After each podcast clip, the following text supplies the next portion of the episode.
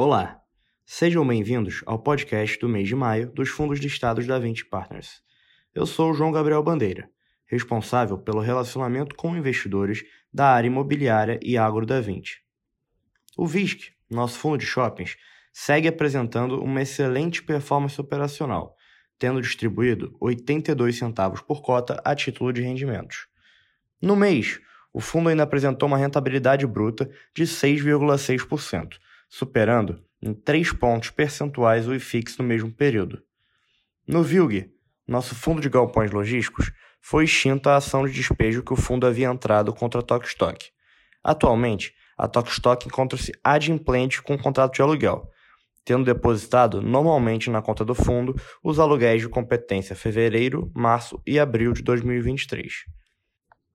O Vino, nosso fundo de escritórios, apresentou uma valorização de 9,2% no mês, o que equivale a 5,7 pontos percentuais acima do retorno do IFIX no mesmo período. O VIUR, nosso fundo de imóveis urbanos, foi o fundo imobiliário com maior rentabilidade do IFIX no mês, apresentando um retorno total de 22%, o equivalente a 18 pontos acima do retorno do índice. No mês, o fundo ainda apresentou um crescimento de 50% da sua base de investidores, ganhando aproximadamente 7.500 novos cotistas. O VIF, nosso fundo de fundos, anunciou a distribuição de rendimentos de 6,5 centavos por cota, o que representa um dividend yield anualizado de 11,4% sobre a cota de mercado ao final do mês. Além disso, a cota patrimonial do fundo apresentou um retorno de 8,2 pontos percentuais acima do IFIX desde o IPO do fundo. O VCRI, nosso fundo de recebíveis imobiliários, distribuiu 12 centavos por cota, o que representa um dividend yield anualizado de 19% sobre a cota de mercado ao final do mês, sendo esse dividend yield um dos maiores de seu segmento. Por fim, o VICA, nosso fiagro imobiliário, segue em fase de alocação, já tendo alocado aproximadamente 95% do valor captado na segunda emissão de cotas e distribuído 12 centavos por cota no mês. Para comentar em maiores detalhes os resultados de maio dos nossos fundos, tenho hoje aqui as pessoas-chave na gestão dos fundos. Rafael Teixeira, que irá entrar em maiores detalhes do VISC, o Matheus Canalha, do VILG, a Érica Souza, do Vino, o Luiz Felipe Araújo, do VIF, o Douglas Cáfaro, do VIUR, o Gustavo Corte, do VQ e o Bruno Spielberg, representando a equipe de gestão do VIC na qualidade de head de análise de crédito. Olá, Rafael. Conte-nos agora como foram os resultados do VISC no mês de maio. Olá, João, e a todos que nos ouvem nesse podcast. O primeiro trimestre de 2023 apresentou resultados de crescimento acima da expectativa. O NOI caixa acumulado dos shoppings do portfólio superou em 7,4% o nível orçado e apresentou um crescimento de 15,4% quando comparado ao mesmo período em 2022. Com relação às vendas, o indicador apresentou crescimento de 8,6% quando comparamos março de 2023 com o mesmo mês do ano anterior. No trimestre, as vendas cresceram 15% quando comparadas ao mesmo período do ano passado. Esses crescimentos representam as mesmas participações que o fundo tem hoje nos shoppings replicados para o ano anterior. Analisando a evolução do portfólio, o NOI caixa por metro quadrado apresentou crescimento de 9,1% quando comparado a março de 2022. As vendas das mesmas lojas, o SSS, o aluguel das mesmas lojas, o SSR, e o fluxo de veículos apresentaram crescimento de 9%, 5,3% e 4,6%, respectivamente, quando comparados com o mesmo mês do ano anterior. Em abril, a distribuição de rendimentos anunciada foi de 82 centavos por cota, enquanto o resultado gerado pelo fundo foi de 71 centavos por cota. Após essa distribuição, o fundo ainda conta com um resultado acumulado não distribuído de 91 centavos por cota, que poderá ser utilizado para distribuições futuras. Agora eu passo a palavra ao Matheus, que vai falar sobre o VILG, seus resultados e os últimos acontecimentos relevantes do fundo. Obrigado, Rafael, e olá a todos. No mês de abril, a distribuição de rendimentos do VILG foi de 67 centavos por cota, dentro da faixa estimada de rendimentos para o primeiro semestre de 2023, que se encontra entre 65 e 72 centavos por cota. A cota do fundo apresentou, ao final do mês de abril, uma valorização de 6,4%, que, somado aos rendimentos distribuídos, resultou em uma rentabilidade bruta total de 7,2%, desempenho superior ao IFIX e ao Ibovespa, que subiram, respectivamente, 3,5% e 2,5%. A obra do ativo Castelo 57 Business Park encontra-se na reta final e deve ser entregue ainda no segundo trimestre de 2023. Durante a fase de obras, o fundo faz jus a um prêmio de locação mensal com base em um cap rate de 8,5%, calculado sobre os montantes desembolsados pelo fundo de acordo com o cronograma de obras. Após a conclusão delas, o vendedor do imóvel manterá o pagamento do prêmio de locação mensal para o fundo durante um período de 24 meses, com base no mesmo cap rate de 8,5%. O portfólio do fundo possui 68% de sua receita vinculada a contratos que vencem a partir de 2026 e um prazo médio de vencimento de todos os contratos de 4,1 anos. O fundo possui atualmente um portfólio de 16 ativos logísticos localizados em sete estados do país, somando mais de 600 mil metros quadrados de ABL própria. Atualmente, o fundo apresenta ocupação financeira de 90%, sendo 33% da receita imobiliária do fundo atribuída a locatários que praticam atividades de e-commerce, seguidos de 28% no segmento de transporte logístico, 11% em alimentos e bebidas, entre outros, configurando uma exposição relevante a setores bastante resilientes. Agora eu passo a palavra para a Érica, que vai falar sobre o Vino, seus resultados e últimos acontecimentos relevantes do fundo. Obrigada, Matheus, e olá a todos. No mês de abril de 2023, o Vino anunciou a distribuição de rendimentos no valor de 31 centavos por cota, equivalente a um dividend yield anualizado de 8,8%. Além disso, a cotação atual corresponde a um valor de ativos de portfólio de R$ 13.200 por metro quadrado. Esse valor inclui o BM336, ativo que possui valor de laudo acima de 40 mil reais por metro quadrado. Dessa forma, a média do portfólio é de apenas 11.200 por metro quadrado, excluindo o BM336. O fundo segue apresentando excelentes indicadores operacionais com uma taxa de ocupação acima de 97% e mais de dois anos com 100% de adimplência da receita faturada. O aluguel médio dos contratos típicos do portfólio apresenta um desconto de 19% para a média de mercado das mesmas regiões, o que contribui para um repasse bem-sucedido de inflação nos seus contratos.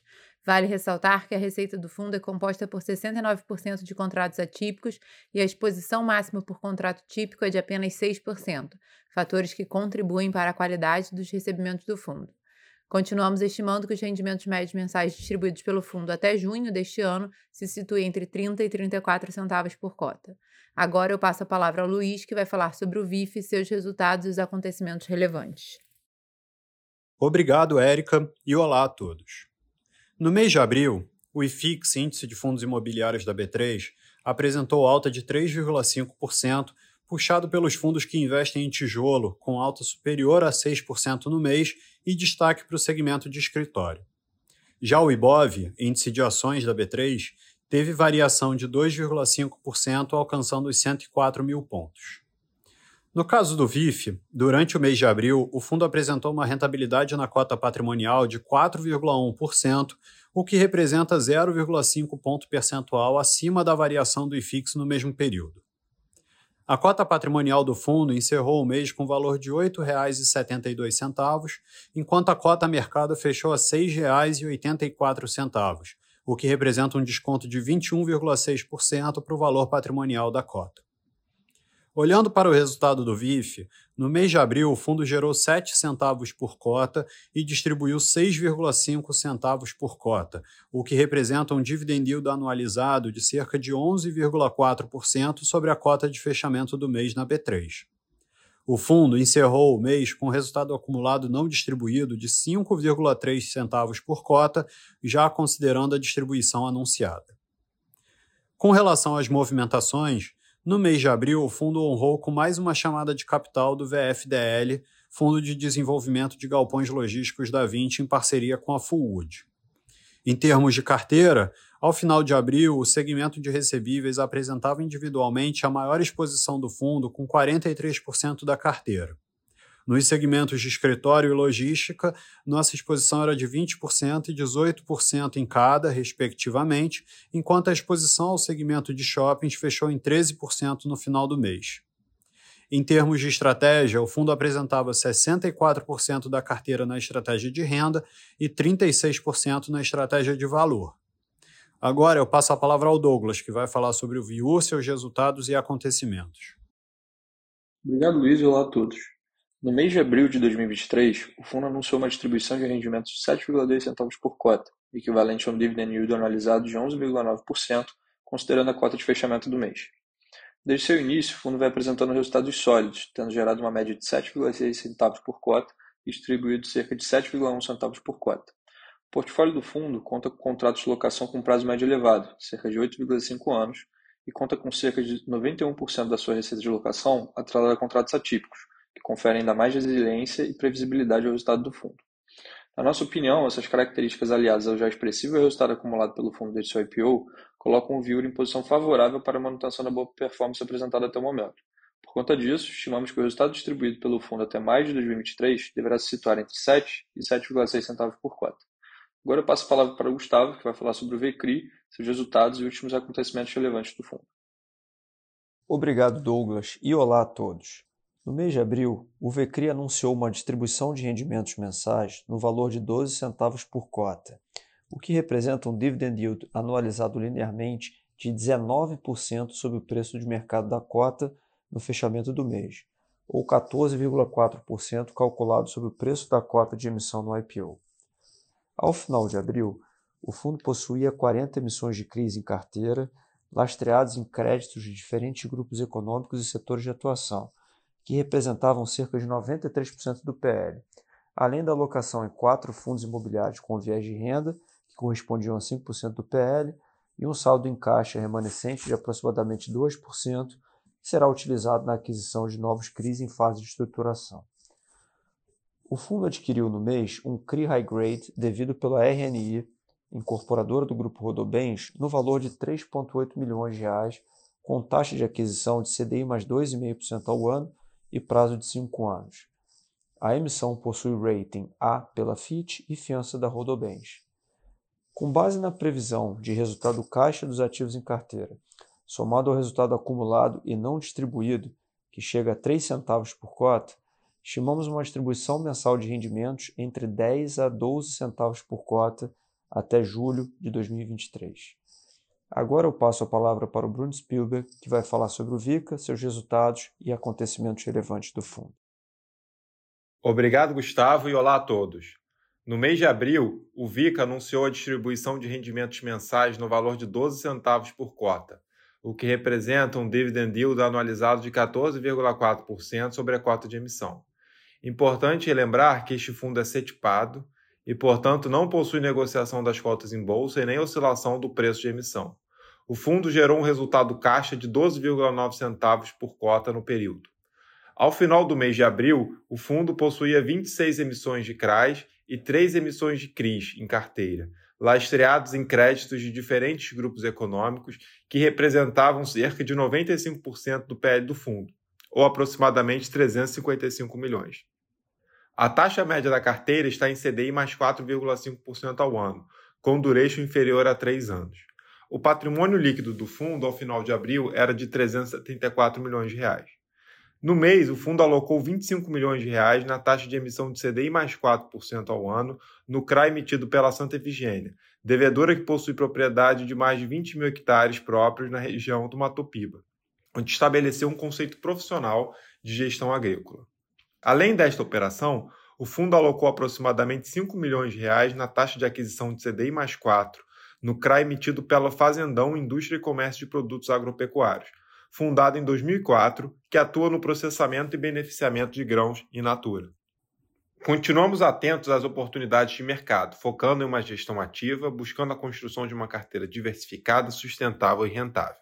Agora devolvo a palavra ao João para os comentários finais. Obrigado, Bruno, e muito obrigado pela atenção de todos. Gostaríamos de ressaltar que nosso canal de RI está à disposição para dúvidas e esclarecimentos. Acesse nosso site 20fundoslistados.com e receba todas as informações dos fundos em seu mailing. Até o próximo podcast.